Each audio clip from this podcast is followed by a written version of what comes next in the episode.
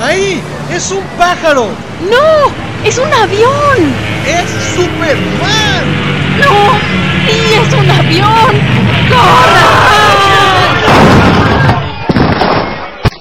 Interrumpimos la programación para informarles que un avión se estrelló en el centro de la ciudad.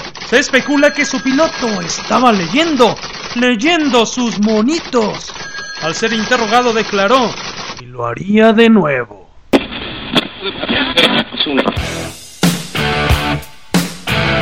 Novedades, recomendaciones, entrevistas, lo bueno, lo malo y lo rarito del cómic de aquí y de allá. En Comicase, un podcast hecho por amor al noveno arte.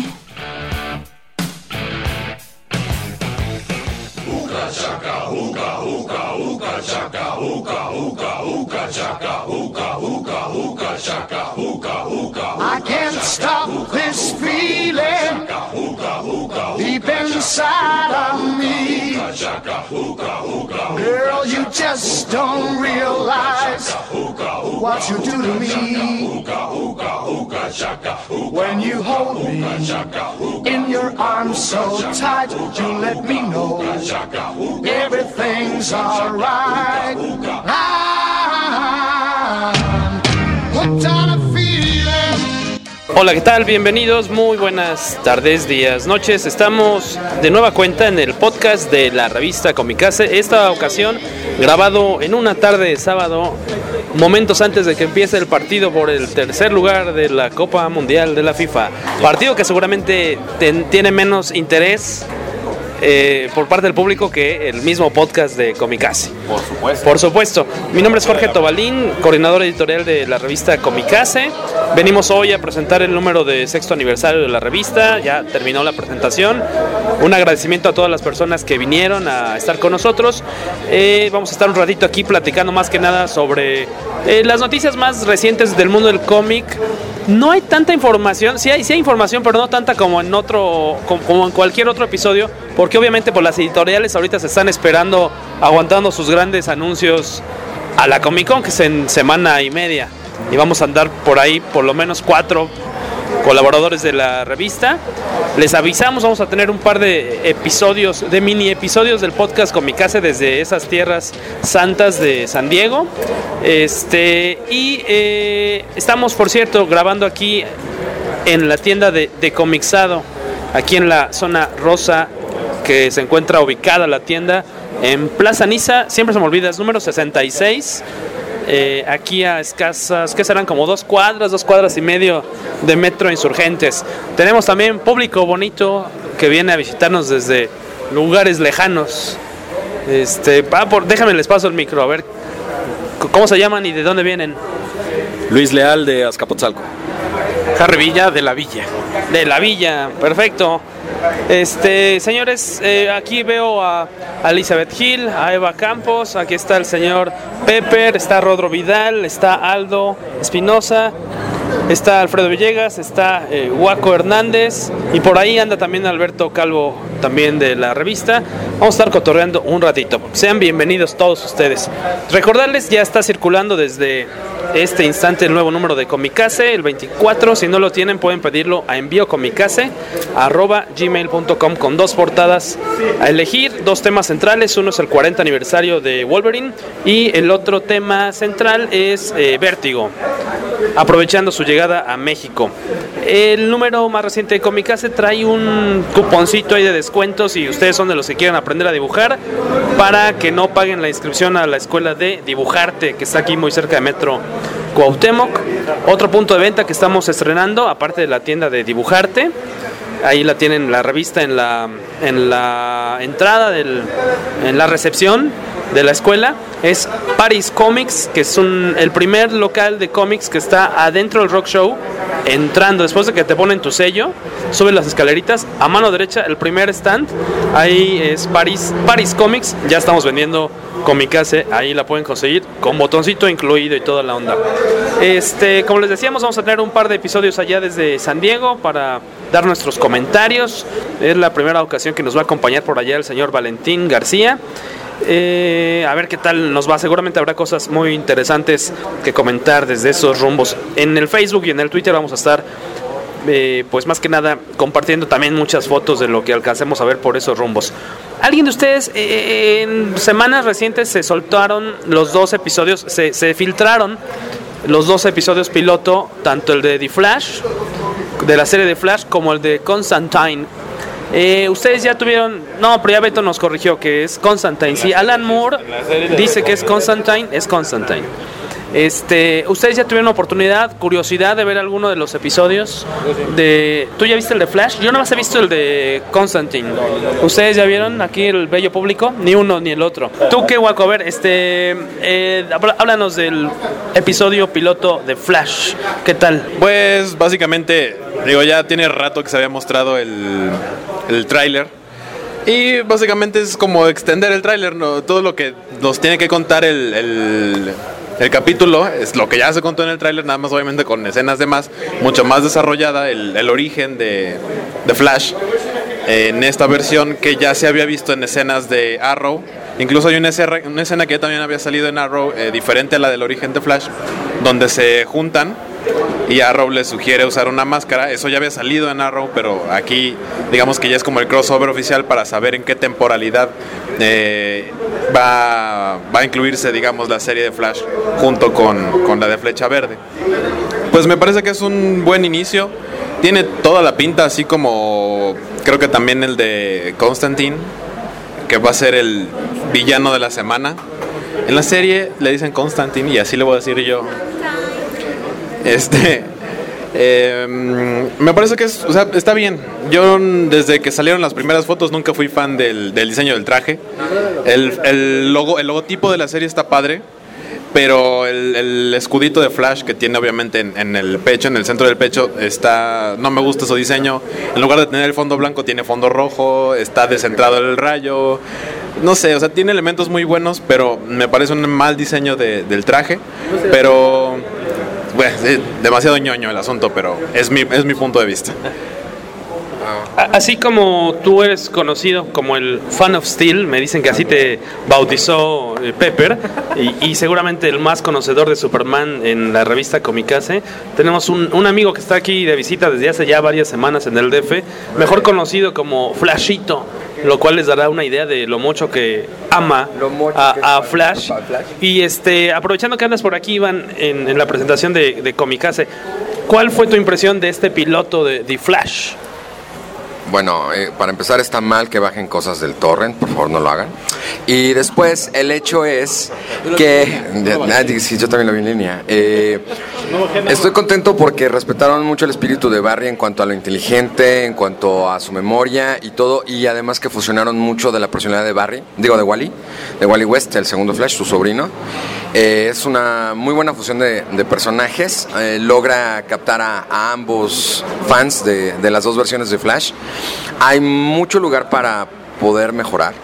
Es, es una historia ingenua, es una historia ligera, es buena, tiene sus twists, sobre todo el cliffhanger que te dan al final del capítulo es creo yo que se pudieron haber esperado un poquito más, pero bien, o sea, es, es un muy buen capítulo, el ritmo es muy bueno.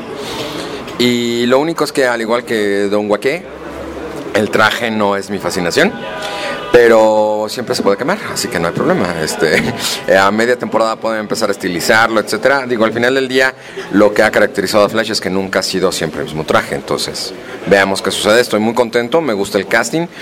Tuve un problemita ahí con que me volvieran a Iris eh, afroamericana, porque pues siempre había sido mi, mi pelirroja favorita después de Mary Jane Watson. Pero está bien, la chava eh, eh, actúa, actúa bien y el papá adoptivo de, de Barry también la mueve. Entonces, yo creo que van a disfrutar mucho Flash y pues la, verdad es que si se vale opinar me gustó más hasta que el capítulo de Constantine. Sá- Sácame de la, de la duda. Tengo entendido que el origen de, de Flash aquí en la serie es muy distinto al de los cómics y creo que es un eh, accidente que, que pero que afecta a muchísimas personas. Entonces, Me suena a Meteoro de de Smallville. Más bien a mí me suena a. ¿Cómo se llamaba esto? A los hijos del Big Bang de Static Shock. Porque es exactamente el mismo accidente de esta serie de, de animación que pasaba en los noventas. Explota un. Perdón. Se, se, ah, explota una instalación científica con el. ¿Cómo se llama el collider en español? Con un colisionador de protones y cositas así. Entonces, para crearte enemigos, pues obviamente fue una excelente justificación y pues no nada más ponerte unas medias de rayas y soy el trickster y vamos a ver qué travesura te hago, ¿no? Entonces, está interesante. Vibe, eh, Cisco Ramón, el personaje es parte de Star Labs. No sé si van a tener luego, luego eh, poderes. Pero si no los tienen no hay problema, están muy bien estructurados los personajes y tienen, tienen la misma personalidad que en el cómic, así que veamos qué sucede. En este primer episodio, que piloto que aparte va a tener su screening ahí en, el- en San Diego como si nadie lo hubiera visto, eh, el oficial, vamos, ya sale John Wesley Ship. Eh, sí, es el, es el, es el papá de, de- de Barry. Eh, ahora sí que las dos veces que sale en el capítulo así de, "Ah, no, ay qué padre. Y este, te, la pasas, es es un buen guiño para los noventeros. Promete la serie. Promete muchísimo. La verdad que sí, yo espero que, que tenga hasta mejor ritmo que. ¿Se acuerdan que a Arrow le costó un poquito de trabajo empezar en la primera temporada? Yo creo que eh, va a ser una muletilla que no va a sufrir Flash. Yo creo que va a empezar corriendo. Perfecto, pues entonces a darle seguimiento a, a la serie. ¿Cuándo se estrena oficialmente? ¿Alguien sabe? El 2 de octubre, no se olvida. 2 de octubre, eh, la serie de Flash ya en cable, obviamente. Este, y en. Bueno, sí, sí, sí, en el canal de Warner, ¿no? En el. No, pero esa es fecha, esa es fecha en Estados Unidos. Aquí normalmente llegan una o dos semanas después. pues, a mediados de octubre más o menos ya vamos a poderlo ver por la vía legal. ¿Quién, quién más, ¿Quién más vio este? Bueno, Flash, tú lo viste, Flashito también lo vio, nadie más, ¿verdad? Y el de Constantine, Constantine, ¿quién? ¿A poco yo nada más yo? ¿Tú también? Hablemos nosotros tres solos entonces. Acá el, el respetable público tampoco. ¿Qué pasó? ¿Qué, qué les pareció? ¿Les latió la onda de del el casting? ¿Les latió también? ¿Cómo vieron este primer episodio? A mí me gustó, me, de hecho me, me divirtió mucho el, tipo de personaje y el tipo de actuación que está haciendo el, protagonista, obviamente, como, como John Constantine. Es muy divertido eh, y también, obviamente, el tener al, británico con un acento muy marcado en, en Estados Unidos. Va, también desde este primer capítulo tiene más o menos la idea de que va a ser eh, parecido a Flash y parecido a Smallville. Al- un- hay un evento en el primer capítulo en el que te dicen que va a ser el villano de la semana. O sea, que van a ir siguiendo un villano diferente en cada capítulo, si acaso dos capítulos. Eh, no sé qué tan bueno vaya a ser. Depende de cómo lo manejen, no, no es que sea algo bueno o malo ya y ya dar una opinión desde ahorita de decir si va a ser o no algo bien hecho, nada más por eso. Ojalá lo lleven bien, tiene muy buenos efectos este capítulo, está muy bien producido. Algo que, que es en una queja general, creo yo, es que no, al parecer no, no va a fumar este personaje en la serie, que es un, es un este, sí, a cuadro obviamente, porque sí hay escenitas donde tiene su, su encendedor, pero, ajá, y apaga colillas, no, no va a fumar en- en- a cuadro como, como dice aquí Jorge, pero pues pues vaya, es algo icónico, ¿no? Del, del personaje se va a extrañar, pero bueno, si lo llegan a, a sugerir y, y que la gente sepa que sí hace eso, va a estar padre, pero en general creo que también tiene cosas bastante buenas. Me, me gustó el primer capítulo de, de esta nueva serie. Al final queda la idea de que va a estar recorriendo, al menos en esta temporada, pues todo el país, ¿no? Con la, con esta chica, que es la hija de- del cuate al que le debe un gran favor, ¿no? Tiene ahí una, una como este deuda de honor. Eh, al menos así el piloto te da a entender que este, van a estar recorriendo todo el país. Es lo que dice el piloto. Pero Pepper, que está ahí directamente involucrado en la producción de, de Constantine, porque ya sabemos que en, la, en Comicase nos damos el lujo de tener este, espías por todos lados. Entonces, este, ¿qué sabes de la serie de Constantine que nosotros los seres humanos desconocemos? De hecho, hace dos días la coestelar eh, Lucy Griffiths, eh, su personaje se llama Liv, le dieron cuello, va a desaparecer de la serie. No les gustó el ritmo que tenía ni la química que hacía con Constantine, mm, les pareció queda demasiado arriesgado meter un personaje que no existe en el cómic. Entonces lo van a reemplazar. No, no se sabe si van a meter otro piloto o si simplemente van a decir, ah, sí, eh, la dejé en el autobús. Va a ver a su papá. Eh, el caso es que el personaje de Liv va a ser reemplazado por el personaje de Seth, un personaje que sale directamente de las páginas de los primeros números de Constantine. Aparece en el cuarto número de Constantine. O sea que de lo que están publicando, bueno, Hellblazer, lo podremos ver en unos meses aquí en México para saber bien del personaje que aún no tienen a la actriz que lo va, que lo va a hacer. Eh, pues pendientes también de esta serie que apenas va a tener su, su preestreno ahí en, en la Comic Con. Obviamente ya ya lo pueden conseguir ahí este en, formato ahí en digital en sitios bucaneros este me gustó que incluyan al personaje de, de Chas, que es el eh, pues mejor amigo de, de Constantine y aparte pues es como su chofer también de repente y, Es un chofer eh, inmortal. su chofer zombie inmortal como dice Iván me- gusta mucho que aparezca en el primer episodio y que y, lo, y más aún que no sea el tarado este de Shia de Shia no es ese cuate en esta ocasión eso nos da bastante eh, gusto. Eh, está aquí con nosotros Vero de la tienda de Comixado para eh, comentarnos de algo que va a pasar pues que es en dos semanas ya no Va a ser durante, eh, de hecho, durante la Comic Con. ¿En qué día exactamente es el Batman Day? Es el miércoles, ¿no? El día oficial para DC es el 23 de julio y para las tiendas es el 26. ¿En qué consiste el Batman Day y qué va a haber aquí eh, del Batman Day en de Comixado, Vero? Eh, bueno, vamos a estar con el 26 de Julio. Julio. El 26 de julio, este, celebrando a partir de las 10 de la mañana el, todo lo que conlleva el Batman Day. Vamos a tener eh, con Julio Martínez Ríos, que va a ser nuestro, nuestro maestro de ceremonias y como manager oficial de todo el evento que va a haber, va a estar conduciendo todo el evento. Vamos a partir el pastel, vamos a regalar las máscaras en la compra de tu capa y en la compra de tu cómic de Batman te vamos a regalar el Detective Comics 27 reescrito y reimpreso por tercera vez en la historia de DC Comics. Este, vamos a poder, este, vamos a regalar la bolsa del souvenir también. Vamos a estar regalando un print y tenemos una sorpresa, pero todavía no está to- al 100% confirmada, entonces todavía no podemos decirles de en qué va a consistir, pero si todo sale bien, va a tener una sorpresa muy agradable.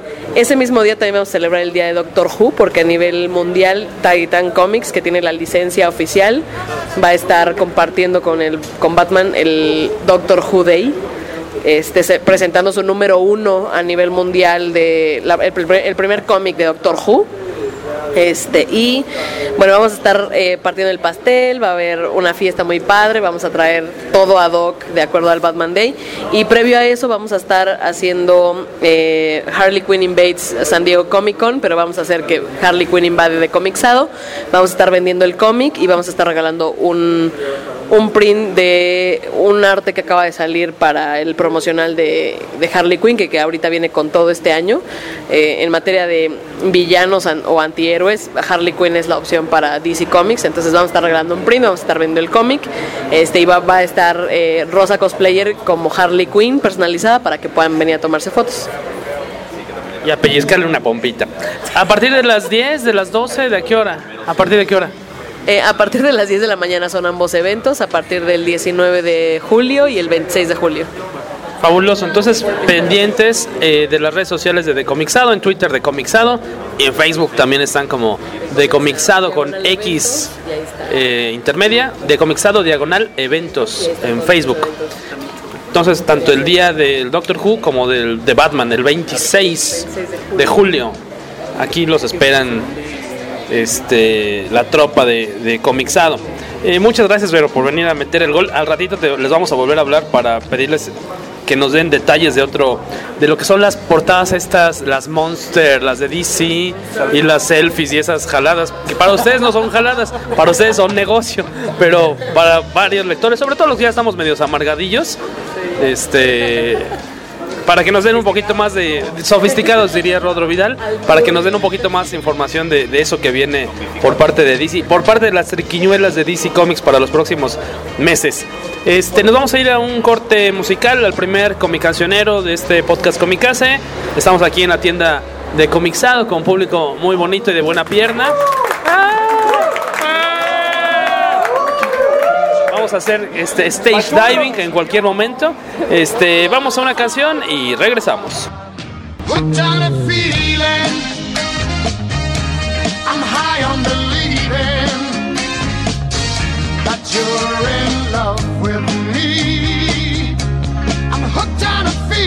I'm.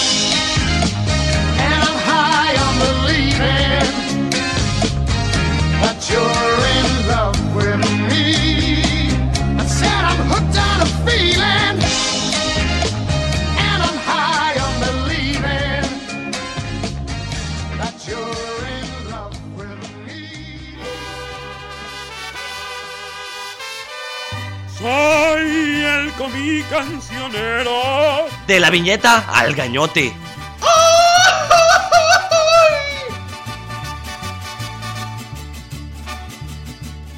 Y para el primer comicancionero hemos mandado a traer directamente en, un taxi ejecutivo, como les gustan a estas personas, desde Editorial Televisa, allá en Santa Fe, a la- una de las, a la coordinadora editorial de, Marvel Comics, eh, la señorita Eva Campos por parte de Marvel México, solamente y exclusivamente para ustedes, para que presente, no, no el chiste que te quedes y platiques también con nosotros.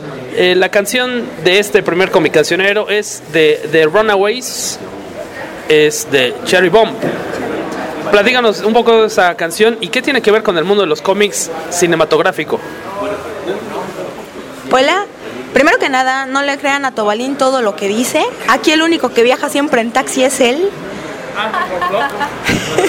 Entonces, eh, aparentemente al señor Tobalín le pagan mucho mejor que a mí, porque yo no me puedo dar el lujo de andar en taxi para todos lados.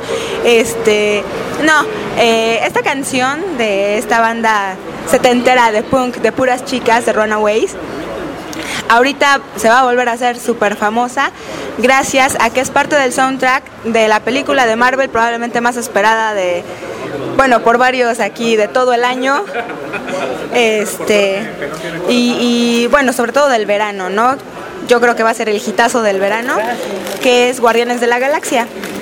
Precisamente en, en uno de los últimos trailers extendidos fue el tema principal eh, y pues creo que va... No, y aparte ya salió el, el playlist de- del soundtrack, va a estar muy bueno, puro, puro éxito, puro clásico, puro, pura música para ponerse a, a por, por todos lados. Entonces, pues eh, les dejamos esta canción, yo me despido y les repito que no le crean a Tobalín todo lo que dice. Hecho, eso es entonces Cherry Bomb con The Runaways.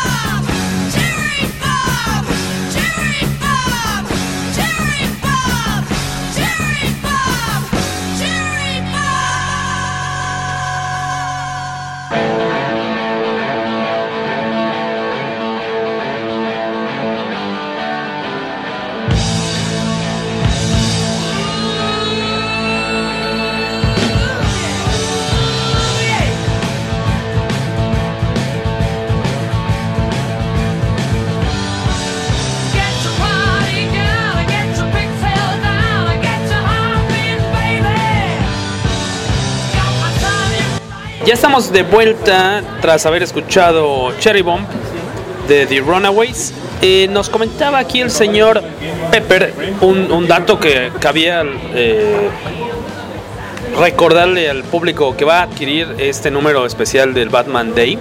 ¿En qué consiste esto?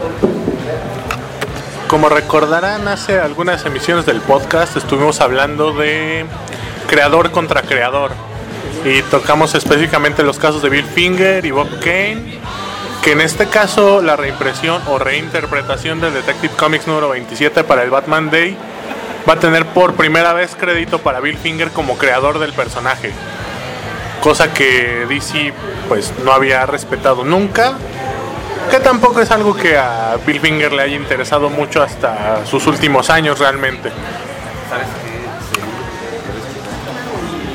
Así es, como decía Pepper, pues bueno, será un número histórico, al menos para, pues como para el recuerdo más bien que nada, para, para la familia, los, lo- los, descendientes de, de Bill Finger, ¿no? Ojalá pasara más allá de ser un mero crédito en el cómic y pudiera haber un beneficio económico posterior para quienes descienden del co-creador de, de Batman. Este mes, que terminó en junio, eh, pues bueno, y obviamente ya se publicó la lista de los cómics más vendidos de junio. Eh, les damos rápidamente eh, el ranking en décimo lugar, Detective Comics. Esta vez, perdón, DC se llevó 5 de los 10 primeros lugares de ventas. El décimo lugar con Detective Comics. El noveno estuvo The Walking Dead. ¿Cuál está en octavo y en séptimo? Octavo Justice League número 31, en séptimo Amazing Spider-Man número 1.2. En el número 6 está Original Sin número 4 y en el número 5 Superman número 32. Harley Quinn está en el número cuarto, Harley Quinn número 7 y Original Sin de nueva cuenta, el número 3 en tercer lugar, para terminar con el primer lugar y el segundo. El segundo es Amazing Spider-Man número 3, de Marvel obviamente, y en primerísimo lugar Batman número 32, a la, a la cabeza de los cómics más vendidos de junio. Aquí lo que me llamó la atención es que del ranking, pero de las novelas gráficas y los compilados, los TPBs más vendidos de junio, el primer lugar lo ganó, lo ganó, bueno, no lo ganó, lo- se- sí se lo ganó a pulso, pero con ventas.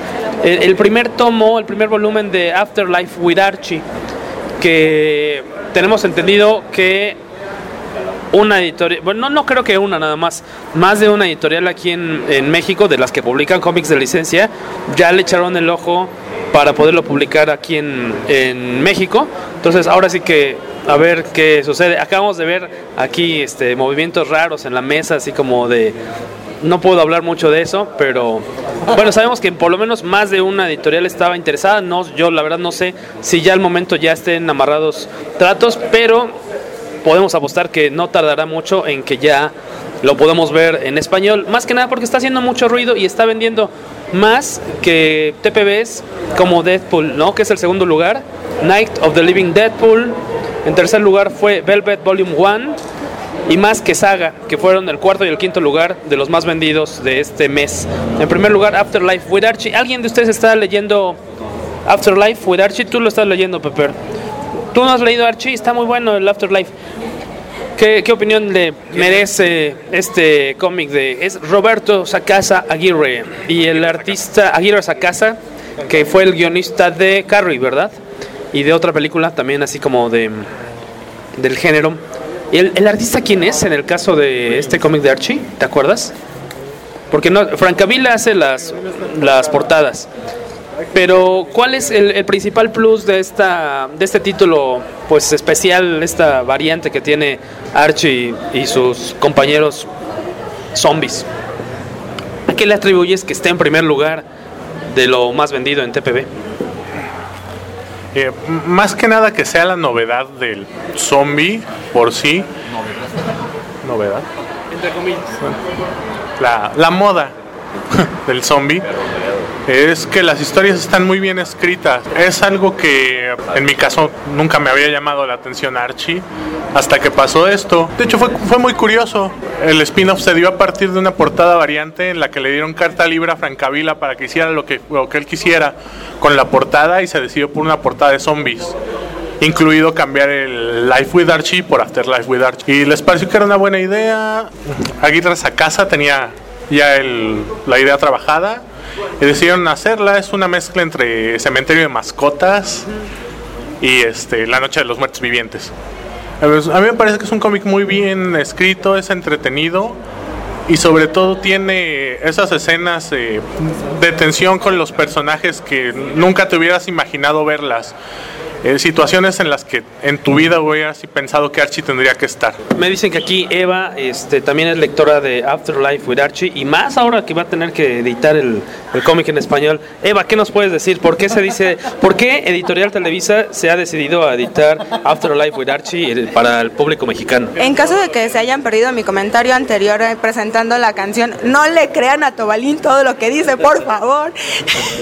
Este, bueno, yo siempre, yo empecé leyendo a Archie cuando estaba muy chiquita. Eh, fueron como los primeros cómics que yo leí y yo era muy fan de Archie, eh, dígase en- tanto en cómic como en caricatura. Y sí, creo que lo que más llama la atención es precisamente que nunca te esperas ver a esos personajes en las situaciones en las que te lo presentan. Y en especial el arte de Francavila para, para describir tales situaciones es impresionante.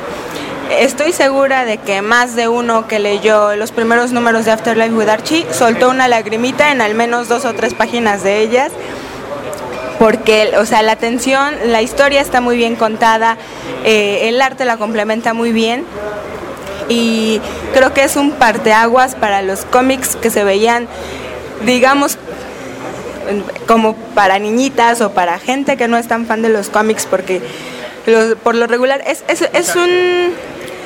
Vaya, es un grupo de, fans de los cómics que es rechazado incluso por los mismos fans de los cómics. Ay, ¿por qué él está leyendo Archie? Pues es un cómic y me gusta Archie. Ahorita ya no pueden decir nada de eso, ¿verdad? Tomen eso.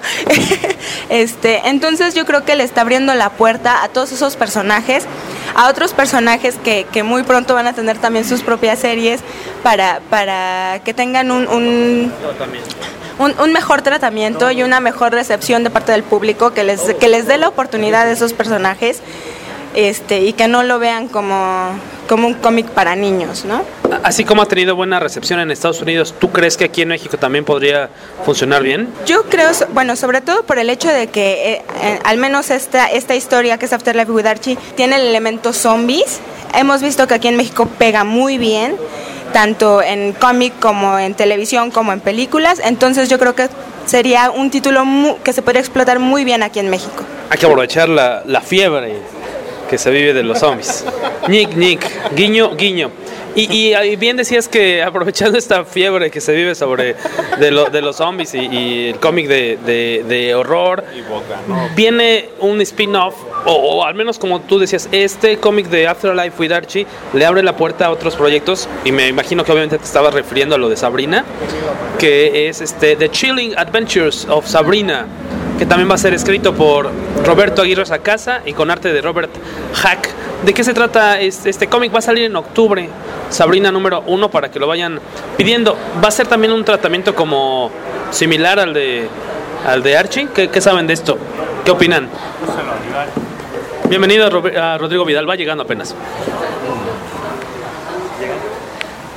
Pues para aprovechar el éxito que han tenido con Afterlife with Archie, que como ya bien se comentó, fue una eh, bocanada de aire fresco a toda la, editorial de Archie Comics, deciden lanzar este título donde se va a narrar el origen de Sabrina la bruja adolescente, a quien muchos recordaremos por la serie con Melissa Joan Hart y seremos fans de esa serie, no solo porque estaba guapísima la actriz, sino porque era una serie bastante entretenida. Y se publicó en la semana un prólogo de ocho páginas donde, que bueno, va, a servir como entrada a lo que va a ser la serie regular, que como ya bien dijiste se publica en octubre. La verdad es que es una historia que se ve bastante, bastante macabra. Aquí ya se plantea a Sabrina como una bruja de verdad, es decir, adoradora del diablo, con poderes oscuros, todo este tipo de cosas. Y en este prólogo podemos ver a su padre, a las dos tías ya famosas que, conocemos. Y la verdad es que, bueno, el arte es fabuloso, está muy en la, en la, eh, vamos, en el estilo de, de las- de algunas de las portadas de Afterlife with Archie. Y pues vale la pena echarle un ojo ahorita a Archie Comics, a decir de los que saben, dicen que en cuanto a cómic comercial es la editorial que se está viendo más creativa eh, y están arriesgando más, est- están expandiendo los horizontes de, sus de su universo a niveles que uno no, no hubiera considerado posibles hace 10 años, ¿no? Eh, basta mencionar que una serie como Life with Archie está metiendo elementos de ciencia ficción porque maneja realidades alternas, una donde Archie está casado con Verónica y otra con Betty, pero esto ya está causando conflictos espaciotemporales.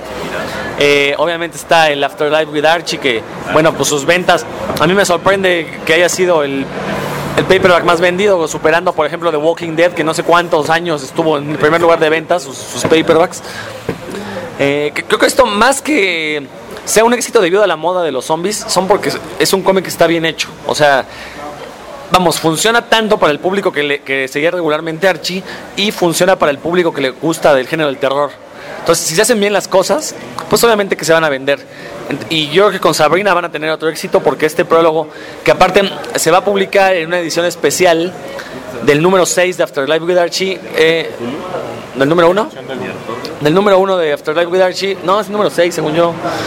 Bueno, se va a publicar un número especial para la Comic Con de San Diego con la historia regular del cómic de, de Afterlife with Archie, que yo digo que es el 6, Pepe dice que es el 1, a lo mejor son los dos, no sabemos. Y van a venir este prólogo de 8 páginas que se puede consultar en la red si le quieren echar un ojo. Vale la pena porque es una mirada totalmente diferente a lo que creíamos que eran los cómics de Archie. Y pues yo ya me voy, a- me voy a empezar a seguir porque la verdad es que se ven bastante, bastante interesantes. Y yo espero que esto dé eh, entrada, que luego se exploren otros universos como Archie en el espacio, Archie Titrón avent- aventuras submarinas, Archie prehistórico y, y- sí, eh, Archie Cyborg y pues muchas otras cosas que se les pueden ocurrir, ¿no? Ese fue Alfredo Villegas. que, que también va llegando. Este, sí, ahora sí, como, como dice Alfredo, o sea, y tomando lo que dice Rodo también, mientras esté bien hecho, yo creo que no importará si el género está o no de moda, si son zombies o si son payasos asesinos, pero mientras lo estén eh, tomando, aprovechando el género para proponer algo nuevo, co- con personajes que tienen 60 años de vida y que están súper acartonados y que es un, algo muy interesante lo que está haciendo Archie. Este, como, como dice Rodrigo, ¿no? Posiblemente la editorial que se la está jugando más y la que es la más aventurera porque tienen todo para ganar. ¿No? O sea, ti- tienen personajes tan antiguos y que por decir así no le importan mucho a la gente que pueden aprovechar para, para explotar y- y generar nuevas propuestas. Así que le, eh, pues chequenlo. Aparentemente tiene un precio como de 18 dólares. Ahí hagan la conversión de en cuánto está el, el tomo aquí en, en México. Afterlife with Archie. Ya está el volumen 1 para Escape from Riverdale. Escape de Riverdale para que lo vayan eh, buscando por ahí este que qué que metamos un gol y dice Pepper que metamos un gol que nos va a explicar él en qué consiste Pues como ya explicó Jorge, parte de la tropa Comicase va a ir de visita a la Comic Con de San Diego y les pueden encargar cosas. Entre las cosas que le pueden encargar está la edición de Monomicon de Afterlife with Archie, que es esta que tiene el prólogo de Sabrina. Va a tener un costo de 10 dólares y una portada especial de Francesco Francavilla que supuestamente no va a volver a ser editada. Así que ya saben, envío comicase.gmail.com. Ah, exactamente. Y aparte, eh, hay en comicase.net y también en Facebook tenemos un- una carpeta de fotos en la que vienen muchos artículos, de, sobre todo de cómics impresos, no tanto juguetes y demás, sino cómics que te podemos traer de- del evento. Y este, me iba a decir algo, Iba. Y yo aprovecho para encar- encargar dos, por favor. Del de Monomicon. Perfecto, aquí te tomamos el pedido, bonita. Y este. También les estamos ofreciendo que si quieren ustedes algún cómic autografiado de su propia colección, se los podemos llevar y traer firmado con, con la firma del artista que, que lo realizó, siempre y cuando obviamente sea de los invitados al evento. Eso lo pueden consultar también en comicase.net ya para mayores detalles. Este, nos vamos a ir a un segundo cómic cancionero, no sin antes recordarles, avisarles que nos llegó un mensajito de Warner en el que anuncian que ya está eh, en jueguito así, aplicación jueguito para sus Android, bueno, para sus celulares que estén, tengan y tablets que, que manejen el, que bueno, que estén tengan la plataforma de el sistema, perdón, operativo de Android. El jueguito, no sé si alguna vez lo, lo llegaron a tener en computadora o algo así hace 70 años. El de Spy versus Spy, el de estos personajes de, de Math. Yo me acuerdo que yo lo llegué a jugar en la... Era una computadora Apple que teníamos en la casa de mis abuelitos y lo, lo jugábamos a, tipo en Commodore, algo así, una computadora. eh, y era un juego, ¿no? De estarle poniendo trampas al otro espía, a la computadora y hacer que cayera para, para que se muriera. Nunca logré acabarlo, no sé si tenía final o de qué se trataba, pero ya está. Eh, puedes descargarlo, cuesta como, 20 como 30, 35 pesos el jueguito. Yo creí que estaba gratuito, pero no, nos engañaron. Eh, es este es de paga, y, pero puedes descargar, eh, puedes tener el juego tanto el clásico, vamos, el de hace como 25 años más o menos, o el moderno, ¿no? Que tiene los gráficos más, este, pues más, obviamente más, más, más avanzados, ¿no? Eh, así que ya lo saben, Spy vs Spy es este, esta nueva aplicación, jueguito, para aquellos amantes de esos personajes famosos de la revista Mad. Nos vamos a ir a un corte del Comic Cancionero y regresamos. ¿Estás escuchando? El podcast de, Comicase. Soy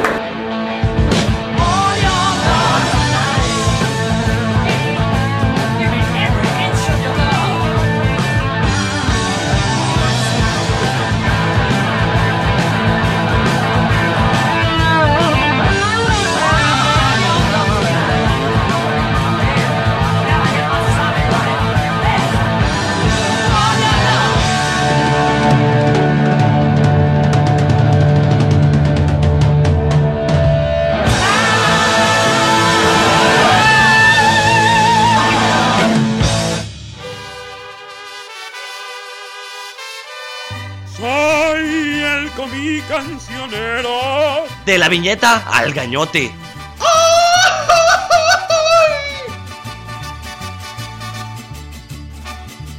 Y en el segundo Comic Cancionero del podcast Comicase tenemos, seguramente hayan visto en últimos días, en días recientes, de hecho, para cuando grabamos este podcast este sábado, eh, 12 de julio, tendrá como una semana más o menos que en YouTube se soltó un video viral, una animación muy simpaticona, titulada El Bat Metal, que ya a la fecha tiene poquito más de un millón de vistas.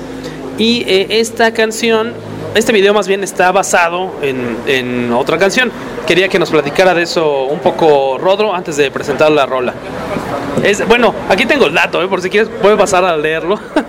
Eh, ¿En qué, este en qué, ¿Cómo se llama la canción que ilustra esta animación? Bueno, no voy a mentir a nadie. No sé cómo se llame la canción porque pertenece a una caricatura llamada Dead Clock eh, que perpetúa el estereotipo de los metaleros imbéciles, lo cual a lo mejor puede ser cierto en Estados Unidos, pero fuera de ellos, y me consta, los metaleros son personas muy inteligentes, capaces de razonar por sí mismas. Eh, sí habrá un par de inadaptados sociales que crean que escuchar metal les da derecho a hacer estupideces, pero no es la mayoría. Eh, pero bueno, lo que hicieron, pues alguien agarró el estilo de la caricatura, puso a los personajes de Batman, incluso les dio el nombre Children of Batman a la banda ficticia, que está basada en una banda real finlandesa que se llama Children of Bodom. Incluso se, se fusiló el logotipo de, dicha banda y sacó esta animación con los miembros de la familia de Batman tocando los instrumentos. Está Robin en la batería, este Nightwing en el bajo, creo, y vamos, salen ahí Red, Red Hood. No, no vi completo, la verdad. No soy muy fan de Dead Clock, ni de la serie ni de la música. Este, hay mucho mejor metal allá afuera y, e incluso hay mejores caricaturas sobre el metal como es el caso de Detroit, eh, Detroit Metal City, una animación japonesa muy, muy chistosita que hasta Detroit Rock City, que hasta tiene una película de acción viva que está bastante curiosa. Entonces mejor busquen esa cosa, pero bueno, como curiosidad pues está esto de Bat Metal, que pues, combina la pasión de las dos pasiones de muchos comiqueros, Batman y el heavy metal. Nos vamos a escuchar de Deadlock, la canción Face Fisted del álbum The Dead Album del 2007, convertida, bueno, basada, eh, que más bien, in- inspiró posteriormente a este videito de Bad Metal que pueden ver obviamente ahorita mismo en el blog de Comicase, comicase.net, ya con más de un millón de visitas, de vistas este eh, video del Bad Metal. Estás escuchando el podcast de Comicase.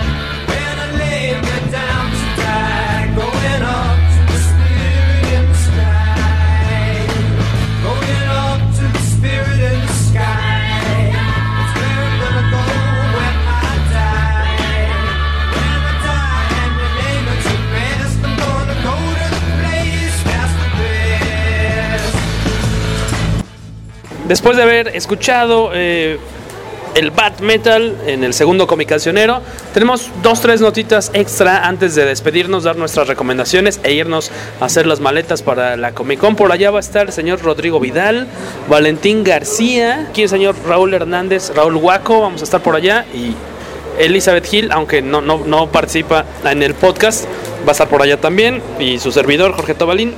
Vamos a estarles compartiendo desde allá eh, en el Facebook de la revista fotos de los eventos a los que vayamos, del público, de los artistas. Y vamos, como ya hemos comentado aquí en el episodio, vamos a hacer un par de, de grabaciones del podcast desde allá. Esperamos que sean de su agrado. Lo más seguro es que las puedan conseguir visitando SoundCloud diagonal revista comicase.com. De todos modos, revisen bien, el, los vamos a dejar bien el, link, lo vamos a estar con- comentando, eh, repitiendo constantemente en Twitter, este, para que puedan escucharnos. Vamos a hacer lo posible para que también estén en iTunes de la forma más rápida posible, pero a la segura, a la segura, en SoundCloud. Eh, ya se dio a conocer que también en la serie de, Flecha Verde, de, de Arrow, va a aparecer el personaje de Atom, eh, que va a ser interpretado por Brandon Routh, que será este su cuarto papel inspirado, cuarto intento, dicen, dice Waco, cuarto intento de interpretar, a, interpretar perdón, a un personaje de un cómic. ¿Qué personajes ha interpretado? ¿Cuáles le han salido bien o, o- o- o mal o muy mal? Este, danos la nota, Waco. Superman salió muy mal. Lo contrataron básicamente porque el director le vio parecido a Christopher Reeve. Y no, lo hizo muy mal. Este, el que no lo hizo tan mal, que me parece es bastante divertido, es el personaje en Scott Pilgrim. Se llama, es Todd Ingram. Y, y, y- y- Sí, es el vegano que no tiene muy bien definido qué es ser vegano y por eso le llega a la policía vegana. Este, y el tercero, eh, obviamente anterior a ahorita que va a ser a Atom, el tercero es Dylan Dog y para eso les paso el micrófono a, a Rodro, a Rorro Viral. El Rorro Viral. Yo nomás quiero aclarar que no es que le haya salido bien el papel en Scott Pilgrim, en una película tan chafa, pues cualquier persona que te saca, un- te saca un par de risas, pues les parece que está bien hecho, pero no, no, el cuate no actúa ni madres. Eh, así es, Brandon Routh también fue elegido como Dylan Dog, también por su parecido con el dibujo, a pesar de que el dibujo está inspirado en... eh, no, no, no, este, eh, eh, Rupert Everett. Está inspirado en Rupert Everett, el, el personaje de este cómic italiano, Dylan Dog, del cual pueden conocer más si compran el número 23 de Comicase, donde me aventé un texto justamente sobre este fumeto italiano. Y bueno, en la película Dylan Dog, Dead of Night, pues fue el intento de llevar este cómic a las pantallas estadounidenses. La verdad es que es una obra bastante, bastante menor, tan menor que creo que ni siquiera se estrenó en cines, pues fue directo a video. No les puedo hablar mucho de la película porque me quedé dormida a los 20 minutos, así de mala es. Eh, basta mencionar que en ningún momento recuerda al personaje de, del cómic, no tiene sus características definitorias y algo que me parece pues bastante desagradable. En el cómic, el achichincle de Dylan Dog es un imitador de Groucho Marx y por cuestiones de derechos en Estados Unidos no pueden utilizarlo. Entonces las versiones que se han editado del cómic para Estados Unidos lo cambian, alterando tanto el dibujo como el nombre. Y obviamente en la película pues no podían meter a este ayudante Groucho Marx, que aparte así se llama el personaje. Y pues la verdad es que es una película bastante, bastante chafilla, no, no respeta las, las características del personaje, como que los autores pues no conocían bien a bien de qué se trata el cómic. Básicamente Dylan Dog es el antecedente directo de Hellboy. Mike Miñola nunca ha negado esto, siempre ha dicho que él se inspiró en Dylan Dog para hacer su personaje. Y es eso, es, un, es un investigador de, lo paranormal. Como bien dice Pepper, hay una portada donde aparecen juntos. Para las ediciones que publicó Dark Horse de Dylan Dog, las portadas estuvieron a cargo de Mike Miñola, de ese tamaño su fanatismo. Entonces, este, pues no pasa de ser una mera curiosidad y bueno, el hecho de que Brandon Routh es de, de esos actores malditos, a lo mejor tiene que ver ahí la maldición del personaje de Superman, no lo sabemos, pero bueno, este, ahora, bueno, basta decir que ya la última adaptación del cine de Superman pues también está maldita porque es bastante, bastante chafilla. Si hubiera sido un buen Dylan Dog, hubiera averiguado por qué estaba maldito. Por ahí nos decían que también otro personaje que viene para tele es ese Firestorm. ¿Para qué serie? ¿Para um, Arrow? Para Flash. Para Flash. Y aparte de esta cuestión de eh, Firestorm, hay otra nota que tiene que ver con Lock and Key. Sí, en efecto, eh, pues si han escuchado del famoso y premiado cómic Lock and Key, de el guionista Joe Hill y el ilustrador chileno Gabriel Rodríguez, eh, pues como saben ha tenido bastante éxito y Fox ha eh, adquirido los derechos fílmicos para hacer una, una película. De hecho se grabó eh, un, un primer, un primer intento la producción llegó hasta cierta etapa, pero hubieron problemas y se pues se detuvo.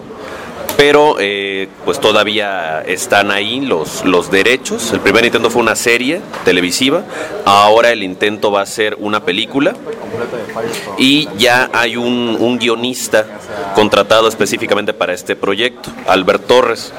Entonces, pues para mí sí es un buen indicio que se vayan integrando piezas, porque la verdad es una historia muy buena. Aquí en México la está editando Bruguera y eh, sí vale bastante la pena que, que se le dé continuidad, así que veremos si todavía tiene vida este proyecto para que llegue en algún momento a la gran pantalla. Bueno, complementando un poquito la escueta información que nos dio Jorge Tobalín sobre la incursión de, de Firestorm en la serie de Flash, va a aparecer a partir del tercer capítulo eh, y el actor que lo interpreta se llama eh, Robbie Amell, que es primo de quien interpreta a Green Arrow en la serie Arrow, obviamente. Este, ahora sí, le regreso el micrófono, señor de pocas palabras, Jorge Tobalín. ¿De pocas? Ya está con nosotros de nueva cuenta Vero aquí de, de Comixado para comentarnos de eh, pues es- todo lo que viene por parte de, de DC en cuanto a estas portadas, estas dinámicas, vamos, de, portadas que van a estar manejando en, próximos meses. ¿Cuál va a ser la, primera oleada de portadas, variantes especiales que vamos a poder conseguir acá, eh, obviamente en la tienda? ¿Qué, qué viene primero? Bueno, ahorita estamos, eh, de hecho ya unas están, el primer, el 75 aniversario de Batman son las primeras que llegaron. Eh, todo el ron de, de DC Comics está apareciendo con portadas celebrando los 75 años de Batman. En cada una de las portadas están incluyendo a Batman específicamente, ¿no? Superman, Wonder Woman, aparece Batman y así sucesivamente en cada una. Las siguientes que vamos a tener son las Monster por cuestión de Halloween. Acuérdate que viene el Halloween Comic Fest, entonces están aprovechando para poder hacer el, eh, digo, una celebración mayor, ¿no? Eh, recuerda que eh, DC le está apostando mucho al contraataque de Marvel. Marvel tiene las Baby Variant, las Deadpool Variant, las, las Launch Party Variant y cosas así. Entonces, DC no quiere copiar como tal el formato de las Launch Party y demás. Entonces, está haciendo un contraataque de variantes porque tenemos que reconocer que vendemos más Marvel que DC, ¿no? Entonces, tenemos que, tiene que de algún lado salir la venta. Y la Selfie Variant es eh, porque, bueno, están apostándole a que el grupo, el grupo nuevo de lectores que estamos te- teniendo están acostumbrados a ese tipo de lenguaje, ¿no?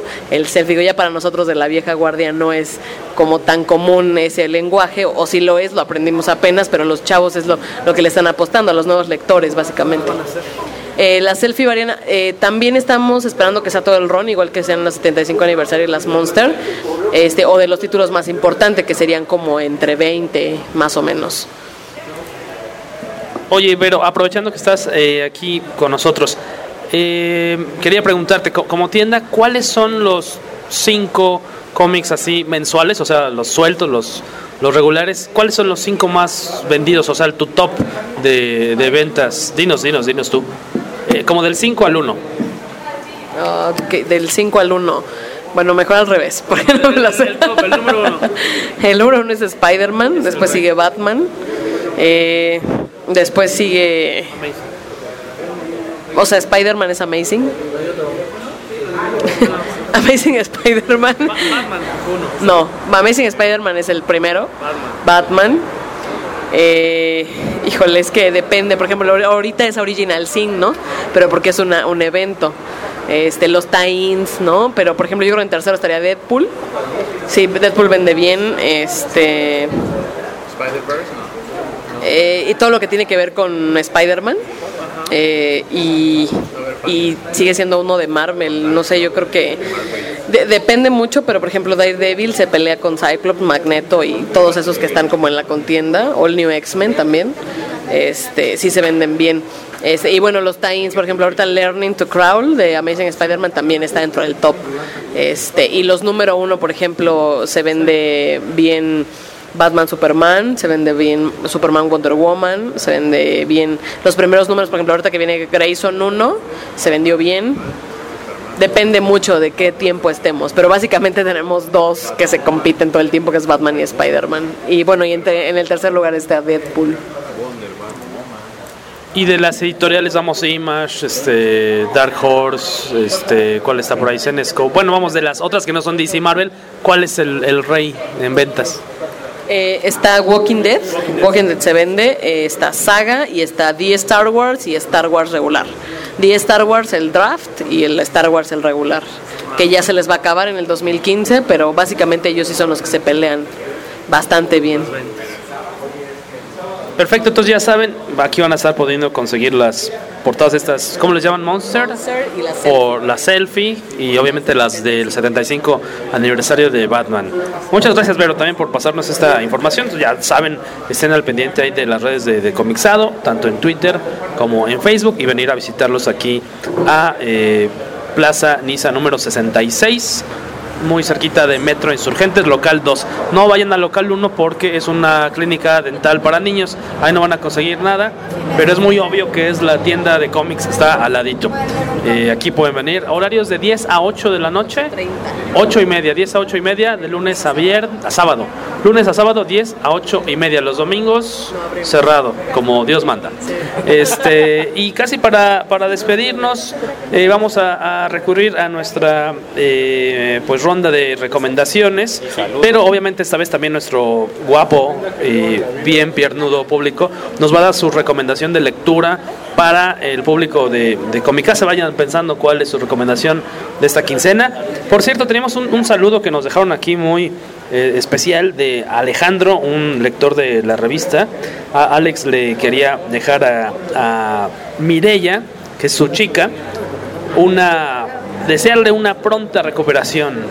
Entonces, este, aquí estamos pasando el, el recado. Esperamos, Mireya, que ya pronto salgas a, a- las calles a trotar y, hacer todo lo que seguramente sueles hacer en tu día cotidiano. Vamos, este, Mireya, pues que te recuperes. Señores, este, vayan preparando su recomendación.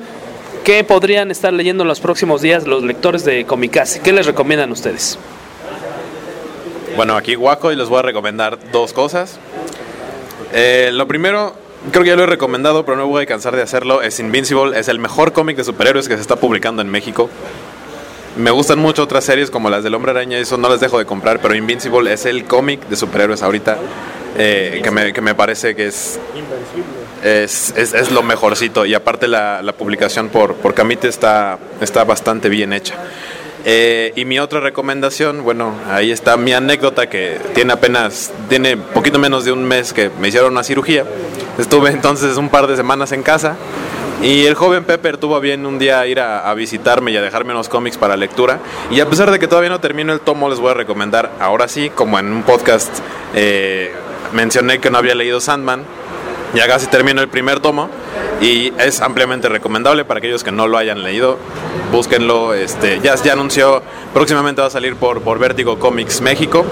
Entonces espérenlo o si, si de verdad se lo quieren chutar antes, pues búsquenlo en inglés o búsquenlo bucanero, pero léanlo, la verdad está muy, muy, muy bueno.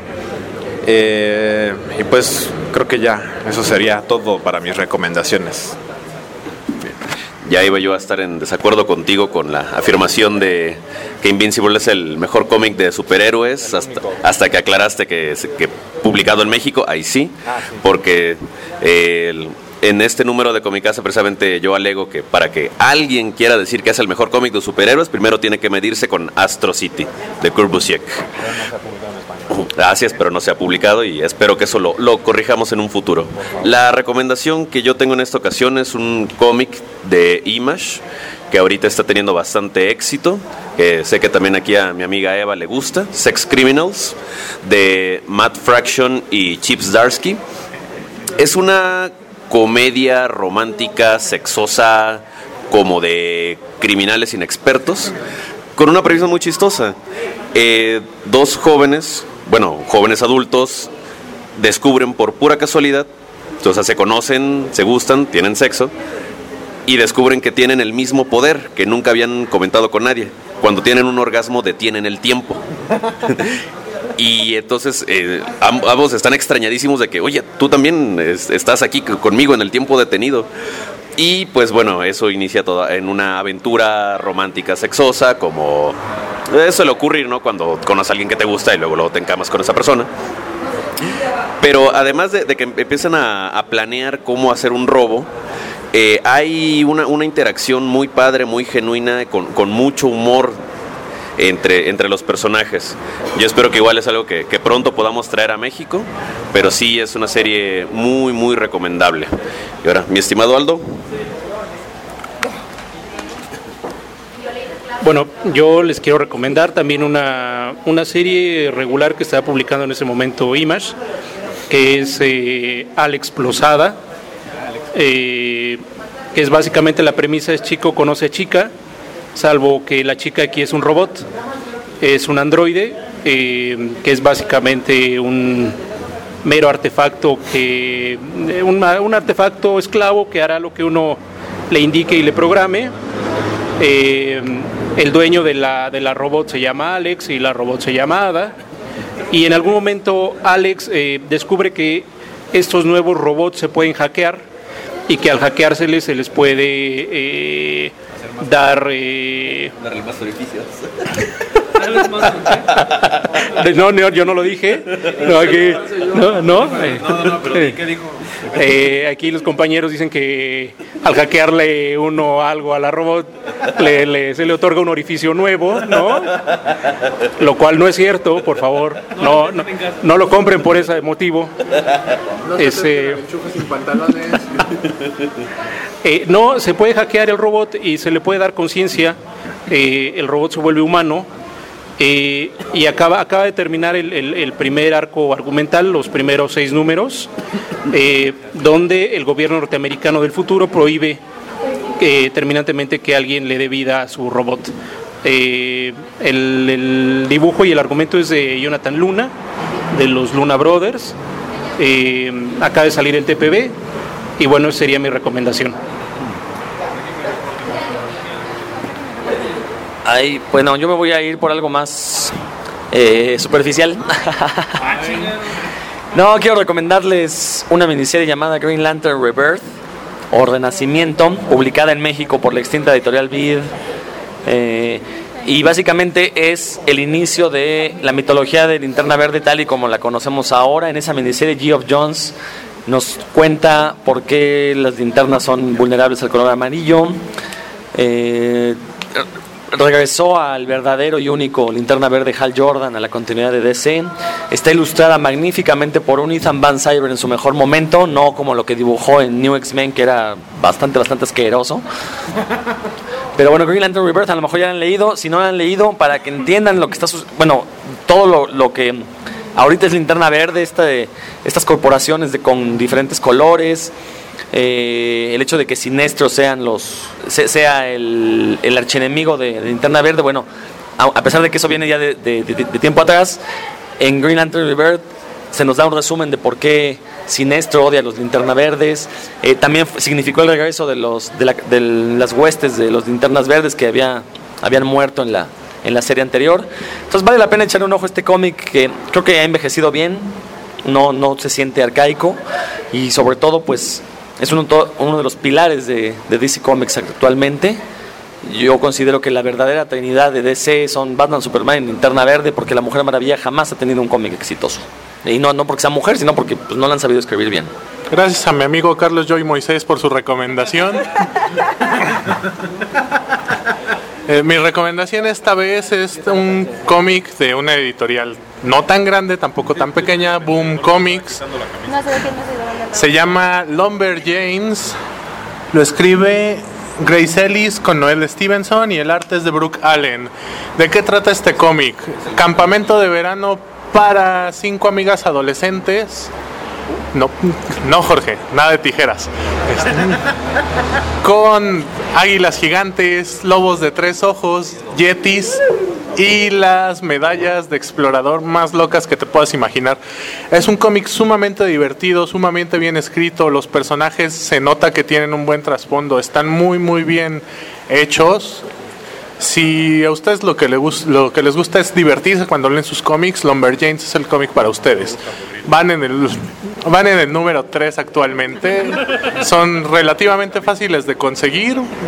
Así que léanlo y diviértanse. Y si me gusta hacerme rico cuando leo mis cómics, ¿qué me recomiendas? Que le pida su colección al Davo. Si se pueden despegar las hojas, con eso tienes. Eh, comentario adicional, el primer número de Lumberjanes lo estuvieron regalando en Comixology, este, nada más para que supieran.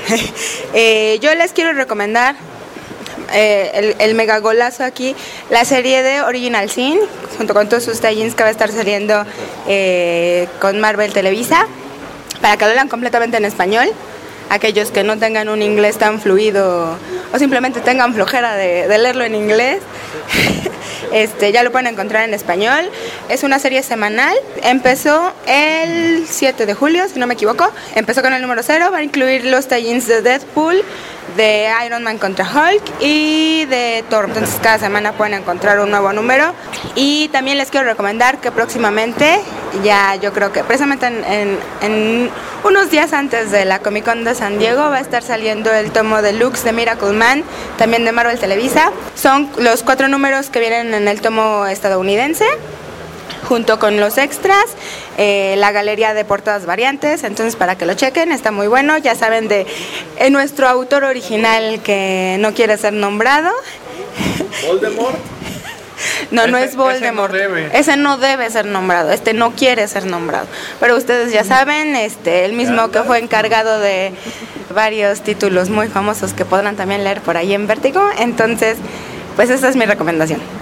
Aprovechando que ahorita está el pues la entrada de el señor John Romita Jr. a Superman 32, esa es mi, mi recomendación. Desde chavillo soy fan de, este señor que dibuja a todos iguales. Sus mujeres y sus hombres son iguales, pero aún así me laten bastante. Este, desde aquella vez que descubrí su Punisher versus Batman, quedé impactado por, por ese cómic y no, no, no, no lo niego tres veces como otros. Este, a lo mejor es una buena oportunidad para acercarse a Superman de nueva cuenta. Eso sí, lo leí y me sentí este, totalmente ajeno al personaje porque es, ya, ya, ya es tan distinto. O sea, yo, yo estaba preguntándole aquí al señor fan de Superman si el New 52 niega o si acepta la muerte de Superman. Eh, porque me decían que no, que nunca se había muerto, pero en una escena del cómic se ve que está Perry White eh, platicando con Clark Kent sobre las portadas, las primeras planas que tienen enmarcadas en la pared y hablan sobre la muerte y el regreso de Superman. Entonces es muy raro porque no sabes qué en verdad pasó, ¿no? Y, y creo que también quien me decía que también hay una contradicción, contradicción con respecto a lo de Ciudad Costera, como que, ¿qué decías tú? Eso me parece que te lo comentó Beto Calvo y decía así, o sea, básicamente la continuidad de Linterna Verde no se tocó hasta cierto punto para New 52, pero a fin de cuentas Linterna Verde llegó a donde está con un precedente importante como fue la destrucción de Ciudad Costera, que ya no existe en la continuidad. Y, de- y cuando me preguntabas sobre la muerte de Superman, hay cómics en los que dicen que nunca pasó la muerte de Superman, pero hay otros cómics en los que dicen que sí pasó. Incluso está el, el memorial, la, la estatua de Superman, ajá, que es la que hicieron cuando murió Superman, existe en el universo de New 52. A veces se menciona que sí se murió y regresó y otras simplemente dicen que no se ha muerto. Incluso viene el evento que han mencionado como la versión de New 52 de la muerte de Superman, que va a enfrentarse obviamente otra vez contra Doomsday. Pero... eh, que, ah, bueno, aquí del, del público nos, nos mencionan que ese vendría a ser el primer enfrentamiento entre Superman y Doomsday, obviamente en este reboot de New 52, pero la verdad es que están hechos bolas, entonces yo lo dejé de leer después de Hell on Earth porque ya me dio flojera. Yo me estoy acercando de nuevo a Superman. Está escrito por Jeff Jones con arte de John Romita Jr. A ver qué tal les parece. Si ustedes son fans de Kikas, bueno, del trabajo de Romita en Kikas y demás, pues este es una buena oportunidad para acercarse a, a este cómic. Eh, aquí con la gente bonita del público nos va a dar su recomendación antes de despedirnos de este episodio. Nombre de nueva cuenta, por favor. Luis Leal. Eh, mi recomendación. Mi recomendación sería este Outcast, que acaba de salir de Image, escrito por Robert Kirkman, el mismo escritor de The Walking Dead. Eh, bueno, a mí me gusta mucho el, el cómic de terror, ¿no? De horror. Eh, y Kirkman me parece un excelente escritor a raíz de The Walking Dead. Eh, Outcast trata de un personaje que se llama Kyle Barnes, que desde niño ha lidiado con eh, poseídos, ¿no? O posesos, como se diga, este, con endemoniados, ¿no? Entonces, eh, un muy interesante primer número, dibujado por Paul Azaceta. Muy interesante, con pequeños flashbacks de cuando era niño. Nos muestran que ha lidiado desde con eh, su mamá poseída, eh, está separado de su mujer y su niña porque también sufrieron de posesión. Eh, muy interesante, realmente la narrativa de Kierman es de mis favoritas. Eh, cómo, te, cómo cuenta las historias y el dibujo es muy interesante de Azaceta. Y bueno, un plus, eh, American Vampire, Second Cycle, que es de mis títulos favoritos. Definitivamente Snyder está hecho para escribir terror o horror, igual que con The Wake. En, Batman, eh, pues tiene sus altibajos y los límites que le ponen al, al personaje, pero en el caso de The Wake y de American Vampire, que tiene toda la libertad, se ve que está cómodo con ello y es excelente título. ¿Qué tal? Yo soy Harry. Eh, yo ahorita lo que estoy recomendando, que creo que ya muchos dicen que ya está muy repetido, pero no dejo de decir que es muy buen cómic. Hellboy es un muy buen cómic, ahorita lo que está este, editando Bruguera. Y este de Panini yo recomiendo mucho The Voice. Es un cómic que está muy bueno, este, lo recomiendo mucho. Al igual que también este, Kick Ass, el tomo 2, que también vale la pena. Y este, bueno, de Vértigo hay muy buenos títulos, pero ahorita ya me estoy acercando más al Hairblazer, este, que está muy bueno. Y este, aprovechando que ya viene la serie. Y de Marvel, pues este, Daredevil. Yo sigo diciendo que es uno de los mejores cómics que hay este, y que vale la pena no dejarle de seguir. Gracias. Pues, pues muchas gracias a la gente bonita por participar también en el podcast Comicase. Eva. Este, precisamente, qué bueno que aquí andan recomendando Daredevil porque se acerca el final de la serie eh, de Marvel Now de, en manos de Marvel México. Entonces estén pendientes por, eh, para el número final y para el comienzo de la nueva serie de Daredevil. Más que dice entender que por parte de Marvel México era el fin de la serie y que ya después lo iba a editar alguien más de la de, Marvel Now. Ya luego es lo que está saliendo ahorita en inglés, que tiene muy poquitos números, tres, cuatro números apenas, ¿no? Cinco números. Perfecto. Muchas gracias chicos por darnos sus recomendaciones y quedarse aquí a cotorear un ratito con, con nosotros. Este, les recomendamos si quieren algún cómic de estos variantes exclusivos, TPBs, este, cosas eh, padres que va a haber por allá en la Comic Con. Eh, los pueden, pueden preguntar con nuestros amigos de la tienda de Comixado. Nosotros también vamos a estar por allá.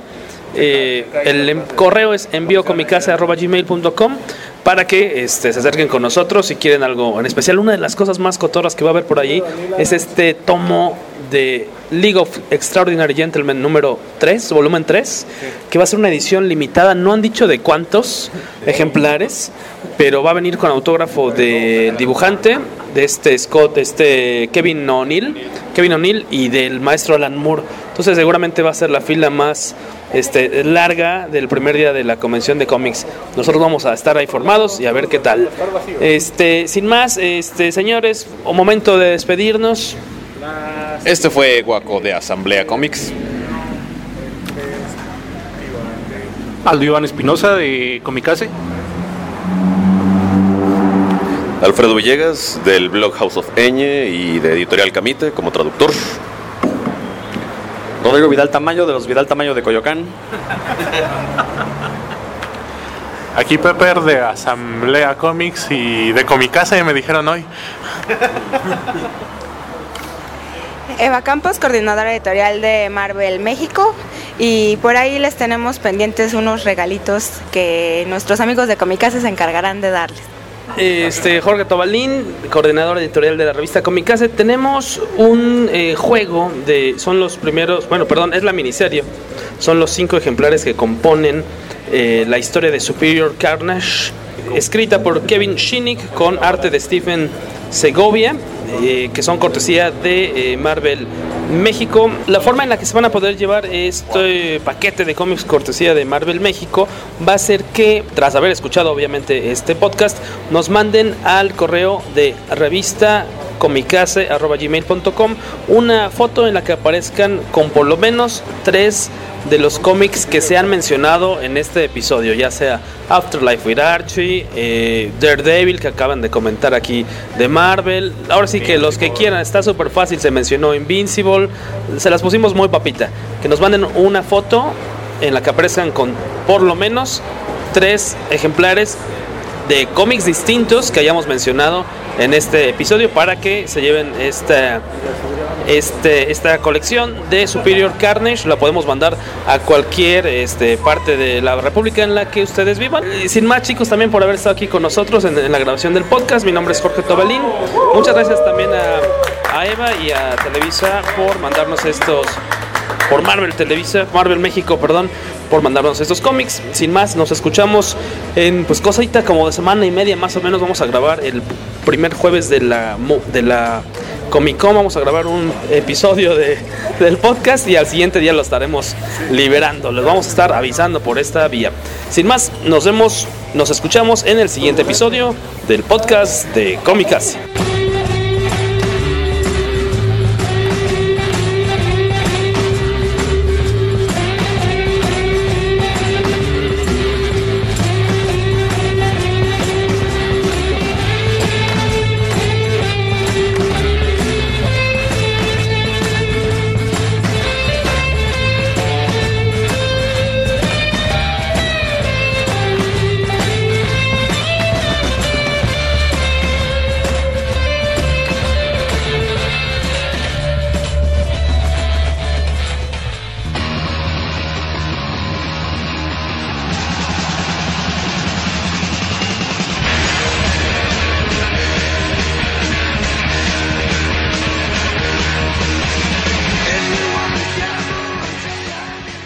Programa sí contiene risas grabadas y fue realizado totalmente con bits reciclados. Ninguno sufrió daños durante la grabación. El podcast de Comicase se distribuye bajo una licencia Creative Commons Share Alike, atribución no comercial 3.0 de México. La revista Comicase es posible gracias al apoyo del Fondo Nacional para la Cultura y las Artes. El podcast de la revista Comicase es realizado sin cochinos fines de lucro. Los videos, audios, imágenes y música utilizados en su grabación son propiedad de sus respectivos dueños y sirven como apoyo para nuestras críticas y comentarios.